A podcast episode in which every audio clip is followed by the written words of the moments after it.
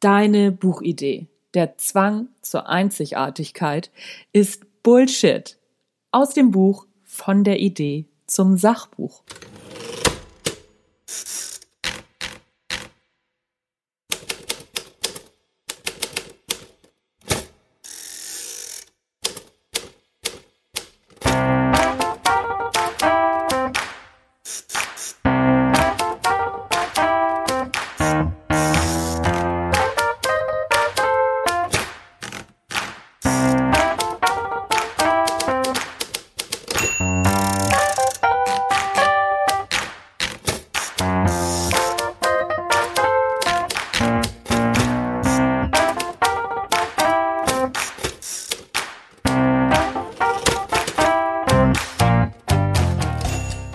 Moin zusammen und herzlich willkommen beim Erfolgreich Schreiben Podcast. Der einzige Podcast, in dem erfolgreiche Autorinnen und Autoren ihre Schreibgeheimnisse verraten und aus ihrem Leben plaudern. Außerdem bekommst du praktische Schreibtipps, tolle Impulse, Motivationskicks für deinen Schreibprozess und deinen Weg zum eigenen Buch.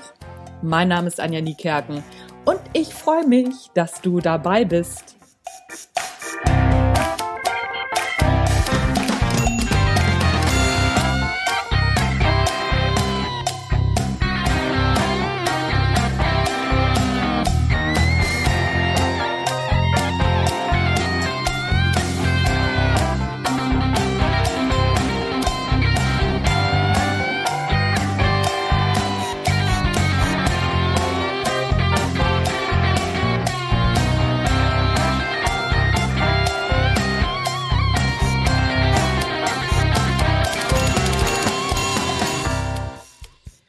Heute gibt es das Kapitel Die Idee aus meinem Buch von der Idee zum Sachbuch.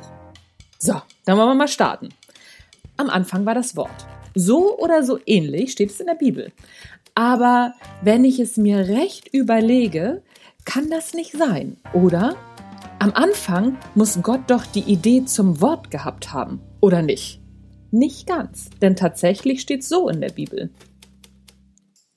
Im Anfang war das Wort, und das Wort war bei Gott, und das Wort war Gott. Dieses war im Anfang bei Gott. Alles ist durch das Wort geworden, und ohne es wurde nichts, was geworden ist. In ihm war Leben, und das Leben war das Licht der Menschen. Und das Licht leuchtet in der Finsternis, und die Finsternis hat es nicht erfasst. Ein Anfang, den wir nicht so einfach trennen können. Für gläubige Christen stellt sich auch die Frage gar nicht, für Atheisten schon. Darum soll es aber in diesem Beispiel gar nicht gehen. Es geht um die Idee. Und in diesem Beispiel wird für mich sehr schnell deutlich, wie schnell eine Idee in nur einem Absatz transportiert werden kann. Denn genau das ist der Punkt. Der Punkt ist nicht, eine gute Idee zu haben. Der Punkt ist, sie auf den Punkt zu bringen. Wenn du dieses Buch liest, dann wirst du vermutlich schon eine Idee für ein Buch haben. Ob es ein Sachbuch sein wird, ist vielleicht noch nicht so klar. Vielleicht interessierst du dich aber auch nur für das Schreiben an sich und hast einfach Spaß daran, aber tatsächlich noch keine Idee. Daher wird es in diesem Kapitel zunächst einmal darum gehen, Ideen zu erkennen und zu entwickeln. Für mich ist vor allem wichtig, eine Idee zu erkennen. Ich bin fest davon überzeugt, dass jeder Mensch mindestens einmal in seinem Leben eine gute Idee zu einem wirklich guten Buch hat. Die Frage ist, warum wurde kein Buch daraus?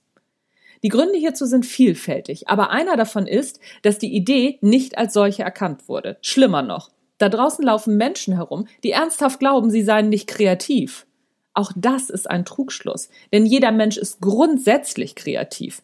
Dazu später mehr. Bleiben wir bei der Idee. Was ist überhaupt eine Idee? Nehmen wir das zuerst genannte Beispiel aus der Bibel. Im Anfang war das Wort und das Wort war bei Gott und das Wort war Gott. Was ist die Idee dahinter? Für mich, und das ist wichtig, da es sich hier ausschließlich um meine Interpretation handelt, ist die Idee, dass Gott alles ist. Denn ohne Worte können wir uns nicht ausdrücken, können wir nicht einmal denken. Worte sind das Fundament unseres Denksystems, welches über die Worte direkt mit Gott verknüpft ist. Eine geniale Idee. Eine weitere geniale Idee aber aus einer vollkommen anderen Ecke, ist Am Arsch vorbei ist auch ein Weg. Der Sachbuchbestseller von Alexandra Reinwart. Die Idee ist schon im Titel ziemlich gut auf den Punkt gebracht. Was sie zusätzlich von der Bibel abhebt, sorry, das musste raus. Mit dem Untertitel wird dann der Sack zugemacht. Wie sich dein Leben verbessert, wenn du dich endlich locker machst. Reinwart greift damit ein Problem auf, welches uns allen im Alltag immer wieder begegnet. Wir machen Sachen, auf die wir keinen Bock haben, mit oder für Menschen, die wir nicht mögen. Wir sind sozial versklavt und finden irgendwie den Weg nicht aus diesem Dilemma. Auf den Punkt gebracht ist die Idee, wie wir es schaffen, Nein zu sagen. Ein Thema, welches uns, wenn wir mal ganz ehrlich sind, immer wieder begegnet. Selbst wenn wir sozial im Grunde recht unabhängig sind. Ich weiß gar nicht, wie oft ich schon Ja gesagt habe und im nächsten Moment dachte, oh fuck. Da habe ich weder Lust noch Zeit zu. Die Verkaufszahlen und der Rang in der Spiegel Bestsellerliste zeigen, die Idee war super, obwohl sie nicht einzigartig ist. Gibt man bei Amazon Nein sagen in der Kategorie Bücher ein, bekommt man weit über 1000 Suchergebnisse vorgeschlagen. Bei den Suchworten Religion oder Bibel liegen die Suchergebnisse sogar im oberen fünfstelligen Bereich. Ja, ich weiß, der Religions- und Bibelvergleich ist vielleicht etwas weit hergeholt. Aber es geht darum, eine Tatsache im Buchbusiness eindrücklich zu verdeutlichen. Es gibt keine Idee, die nicht schon einmal umgesetzt wurde. Der Zwang zur Einzigartigkeit ist Bullshit. Und damit sind wir schon bei einer der größten Schreibhürden, die es gibt der Zwang zur Einzigartigkeit. Ich kenne diesen Zwang sehr gut und er begegnet mir immer wieder, obwohl ich ihn längst abgelegt habe. Und zwar in Form von Freunden, Kollegen und gegebenenfalls sogar Lektoren oder Journalisten, die mir erzählen, dass es das ja alles schon gibt. Vielleicht sogar in besserer Form und Qualität als das, was ich abliefere. Das mag sein. Aber wer beurteilt das denn? Am Ende doch der Leser. Und auch hier gibt es wieder die, denen es gefällt und die, denen es eben nicht gefällt. Im Grunde ist es wie im Leben. Es kann dich halt nicht jeder mögen. Es gibt sogar Menschen, die finden Harry Potter doof. Und Bücher über Zauberer gab es auch schon vor Harry Potter. Es ist eine Frage der Umsetzung. Mein Buch Die Kunst kein Arschloch zu sein hat auch keine einzigartige Idee als Grundlage. Die Idee ist, ein besserer Mensch zu werden und damit zu einer besseren Gesellschaft beizutragen. Diese Idee gibt es in den verschiedensten Formen und Ausprägungen. Dabei sind die Ausprägungen so verschieden, dass man wirklich das Gefühl hat, es handle sich um vollkommen unterschiedliche Ideen. Von Axel Hackes über den Anstand in schwierigen Zeiten bis hin zu Richard David Prechts Die Kunst kein Egoist zu sein, gab es schon diverse, völlig unterschiedliche Ansätze zu diesem Thema. Aber es gab auch schon Bücher über Arschlöcher und Arschlochverhalten. Die Amazon-Suchfunktion spuckt auch hierzu einen bunten Reigen käuflich zu erwerbendes Gedrucktes aus. Mein Glück war, dass der Sachbuch-Cheflektor des Drömer Verlags die Kombination aus Idee und Schreibstil so super fand, dass er auf mich zugekommen ist. Ich hatte einen Blogartikel mit eben meinem Buchtitel als Headline verfasst und über Führungskräfte geschrieben. Und so ist Florian, mein Lektor, auf mich gekommen. Uns war beiden klar, dass es ähnliche Ideen und Bücher bereits gibt. Aber es ging eben darum, die Idee in einem umgangssprachlichen, humorvollen Rahmen zu setzen. Ein Stil, den ich bereits in meinem Natural Leadership Blog und in meinem Podcast gepflegt habe. Hier schließt sich dann auch der Kreis von Idee und Stil. Hierauf kommen wir später auch nochmal zurück. Und genau hier besteht die Möglichkeit, etwas Individuelles zu schaffen. Nicht einzigartig, aber individuell. Denn selbst wenn wir inhaltlich das Gleiche sagen, dann kommt es doch darauf an, wie wir es sagen. Warum sollte es sonst so viele Gedichte und Lieder über die Liebe geben? Da sagt doch auch kein Mensch, hä, du willst einen Song über die Liebe schreiben? Das gibt's doch schon längst. Also, das gibt's doch schon, ist zwar das erste große Hindernis, über welches viele Autoren nicht hinwegkommen, es ist aber auch das überflüssigste Hindernis. Denn das gibt es doch schon, stimmt nie. Deine Stimme, dein Stil, deine Umsetzung, deine Recherche und dein Erfahrungshorizont in Kombination mit deiner Idee sind grundsätzlich mal etwas Einzigartiges. Ob es seine Leser findet, das steht auf einem anderen Blatt. Ist meine Idee gut genug? Ein weiteres Massengrab für Ideen ist der Satz, davon hast du doch gar keine Ahnung. Und es ist ganz egal, ob dieser Satz von außen oder von innen kommt. Außen, das sind die üblichen Verdächtigen, Freunde, Bekannte, Familie, Lehrer etc. pp. Innen, und das ist auch gerne mal schlimmer, sind die Stimmen im eigenen Kopf. In Deutschland brauche ich selbst für das Züchten von Wellensittichen einen Sachkundenachweis. Selbst wenn ich mir einen Hund anschaffe, muss ich inzwischen eine Prüfung machen, um nachzuweisen, dass ich grundsätzlich dazu in der Lage bin. Wer etwas über Psychologie sagen, geschweige denn schreiben will, sollte Ahnung davon haben. Soweit, so gut. Aber gerade in Deutschland halten wir die Menschen, die zumindest mal einen Bachelor in Psychologie haben, für prädestinierter über Psychologie zu schreiben, als jemanden mit einem Abschluss in Kommunikationsdesign. Was übrigens mein Abschluss ist. Ich weiß gar nicht, wie oft ich gezweifelt habe, ob ich überhaupt berechtigt bin, etwas über Psychologie zu sagen, geschweige denn dazu eine Meinung zu haben. Jahrelang habe ich mir überlegt, noch Psychologie zu studieren. Was darin gipfelte, dass ich mich tatsächlich zwei Semester an der Fernuni Hagen mit diesem Studium nebenberuflich abmühte, obwohl mir echt die Zeit fehlte. Mein aktuelles Defizittrauma ist mein Mangel an philosophischer Grundkenntnis, was wiederum zu überflüssigen Überlegungen führt, vielleicht doch nochmal ein Philosophiestudium zu beginnen. Abgesehen davon habe ich immer wieder den Gedanken, dass ich mit vielen Autoren und Autorinnen, die einen ganz anderen Stil pflegen als ich, intellektuell nicht mithalten kann. Willkommen im Club der minderwertigkeitskomplex beladenen Autorinnen und Autoren. Ein Club, den ich nicht gegründet habe, obwohl ich das manchmal denke und den es schon seit Jahrtausenden gibt. Und man wundert sich, wenn man mal mit anderen richtig tollen Autoren spricht, wie viele Mitglieder dieser Club tatsächlich hat. Ergo, Minderwertigkeitskomplexe gehören dazu. Lass dich nicht von ihnen beirren. Das ist einfacher gesagt bzw. geschrieben als getan. Das ist mir durchaus bewusst.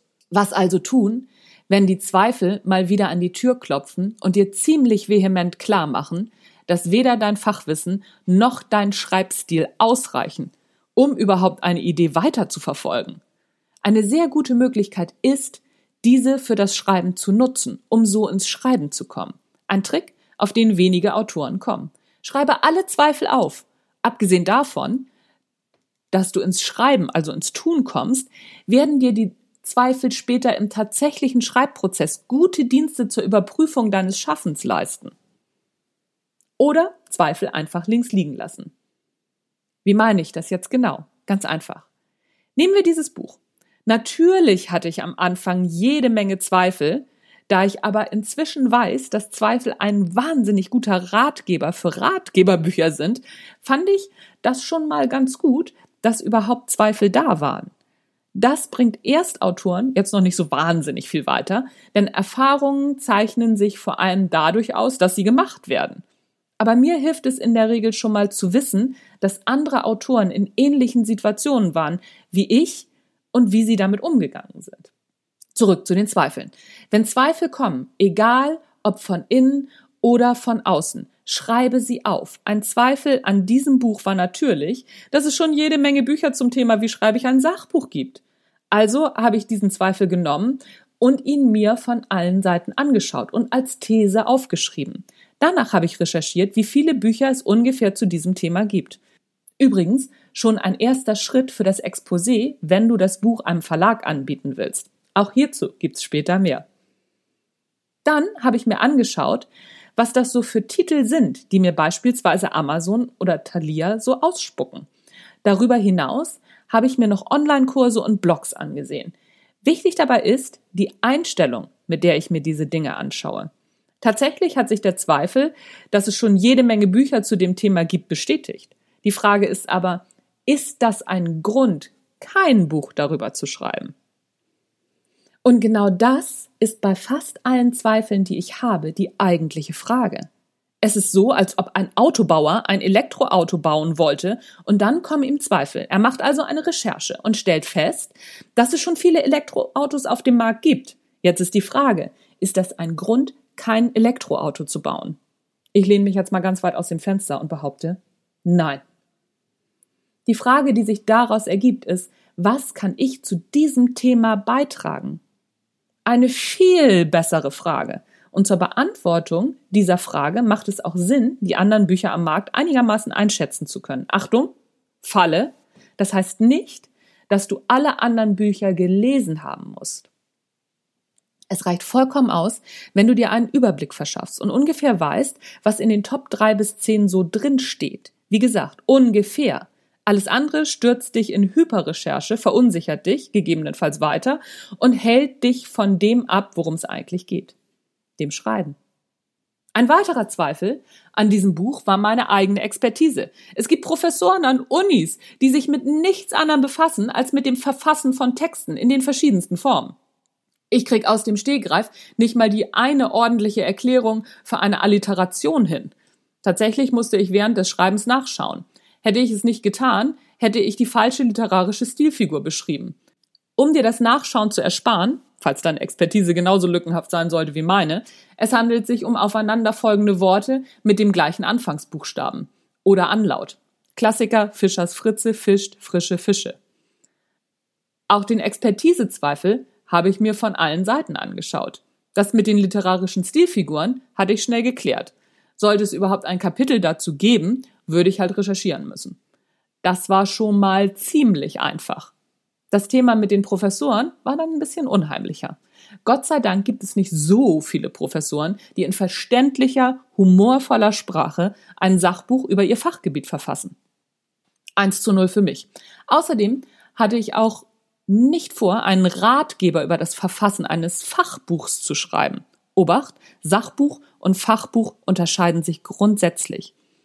Und es gibt noch genug andere Sachbuchformen, die viele Professoren vielleicht beleuchten, aber selbst nie schreiben. Ich würde das dann mal großspurig unter 2 zu 0 verbuchen. Einen Zweifel machen wir noch, aber dann ist es auch gut, denn Zweifel sind immer nur eines, eine Hilfestellung, eine Idee, noch besser zu machen. Aber irgendwann kippt das Ganze in Perfektionismus und der ist sehr selten ein guter Berater. Okay, bei Piloten oder Chirurgen sehe ich das auch anders. Aber im kreativen Schreibprozess ist er einer der besten Killer am Markt. Und weil er so tödlich ist, komme ich später auch noch einmal darauf zu sprechen. Jetzt aber zu einem meiner Lieblingszweifel. Was, wenn mir nicht genug einfällt? Ein Zweifel, den ich auch jedes Mal habe, auch jetzt. Während ich schreibe, begleitet er mich auf Schritt und Tritt. Aber ich war vorbereitet. Ich habe mir schon vor dem eigentlichen Schreibprozess eine Liste gemacht, was ich tun kann, wenn mir nichts mehr einfällt. Hier kommt meine Liste. Was, wenn mir nichts mehr einfällt?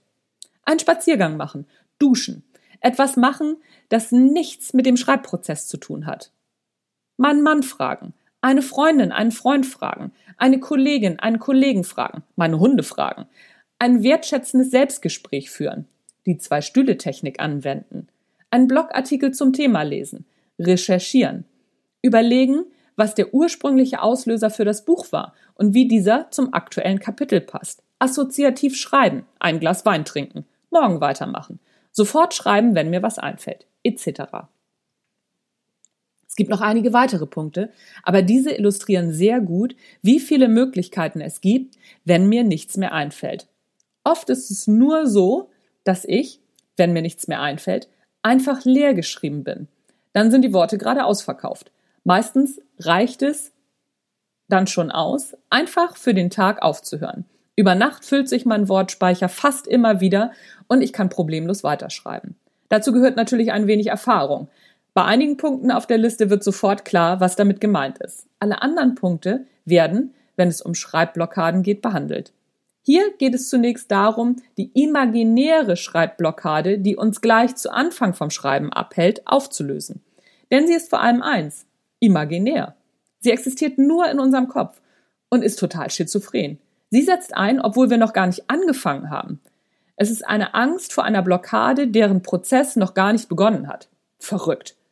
Im Grunde ist es noch verrückter, sich auf etwas vorzubereiten, was passieren könnte, wenn man etwas beginnen wird, was man aber eigentlich noch nicht begonnen hat. Aber es funktioniert. Aber es funktioniert ja auch im umgekehrten Fall, nämlich wenn es uns vom Schreiben abhält. Warum also nicht gleich planen, was zu tun ist, wenn die Zweifel bzw. die berüchtigte Schreibblockade einsetzt?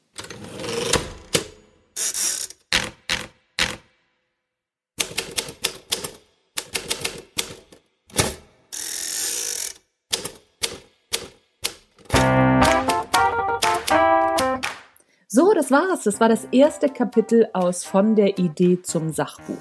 Klar geht's hauptsächlich um Sachbücher, weil das ist meine Expertise. Aber da ist bestimmt auch einiges drin für Romanautoren, da bin ich mir ziemlich sicher. Wenn es dir Spaß gemacht hat, wenn du gerne zuhörst, dann gib mir doch ein paar Sterne bei iTunes und bewerte diesen Podcast. Je besser dieser Podcast bewertet ist, umso coolere Autoren habe ich später am Start, weil der Podcast dann steigt in den Rankings bei iTunes und dann ist es auch für Autoren wichtig, hier mal herzukommen und mit mir für euch über das Schreiben zu schnacken. Ach und übrigens, wenn ihr Fragen habt, dann schickt mir die doch gerne unter info at anja-niekerken.de. Da könnt ihr Fragen an Autoren stellen und ihr könnt auch ein paar Wünsche äußern, welche Autoren ihr denn gerne beim nächsten Mal hättet. Wäre doch cool, oder? Ach ja, genau. Und das Buch von der Idee zum Sachbuch, da verlinke ich dir das Ganze natürlich in den Shownotes, wo du das Buch bekommen kannst. Das war's von mir für heute. Ich freue mich, wenn du auch beim nächsten Mal wieder am Start bist. Mein Name ist Anja Niekerken. Tschüss, bis zum nächsten Mal.